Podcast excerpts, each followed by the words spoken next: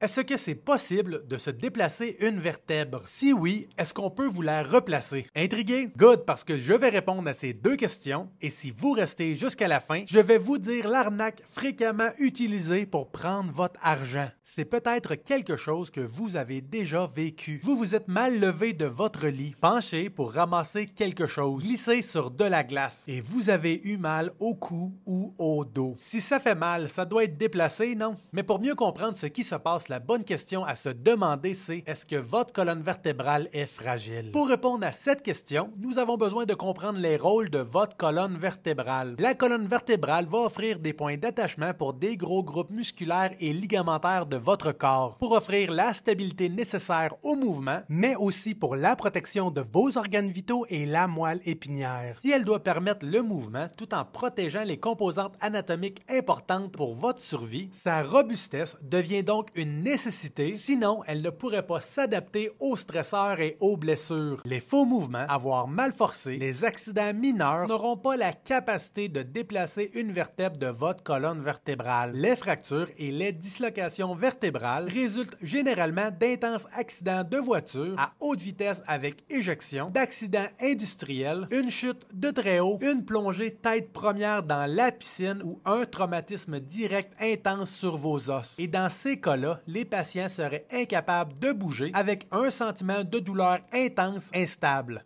La croyance que les manipulations et les ajustements peuvent corriger le problème en replaçant la vertèbre déplacée fait énormément de sens pour les patients. Penser de cette façon les aide probablement à mieux comprendre la pertinence des traitements chiropratiques. Parce que si c'est déplacé et nous la replaçons, problème réglé. Malheureusement, les études sont claires. Il est impossible de modifier l'anatomie d'une vertèbre avec des manipulations. Le mieux que nous pouvons faire avec nos traitements manuels, c'est d'offrir du mouvement qui va créer un audible, aussi appelé un crack qui n'a absolument rien à voir avec l'alignement de vos articulations. Et les audibles, les cracks résultants seront simplement le relâchement de bulles de gaz dans un environnement synovial à haute pression. Avant de parler de l'arnaque, si vous avez aimé le contenu, abonnez-vous à la chaîne. N'oubliez pas d'aimer la vidéo et si vous êtes resté jusqu'à la fin et vous n'avez pas aimé les informations, laissez un commentaire et mettez un dislike. De vous dire que vous avez une vertèbre de croche et qu'on va vous la replacer, c'est une arnaque qui marche en créant une dépendance avec votre thérapeute, en vous enlevant votre individualité et votre contrôle sur votre santé. Ou sinon, la plupart du temps, c'est simplement un manque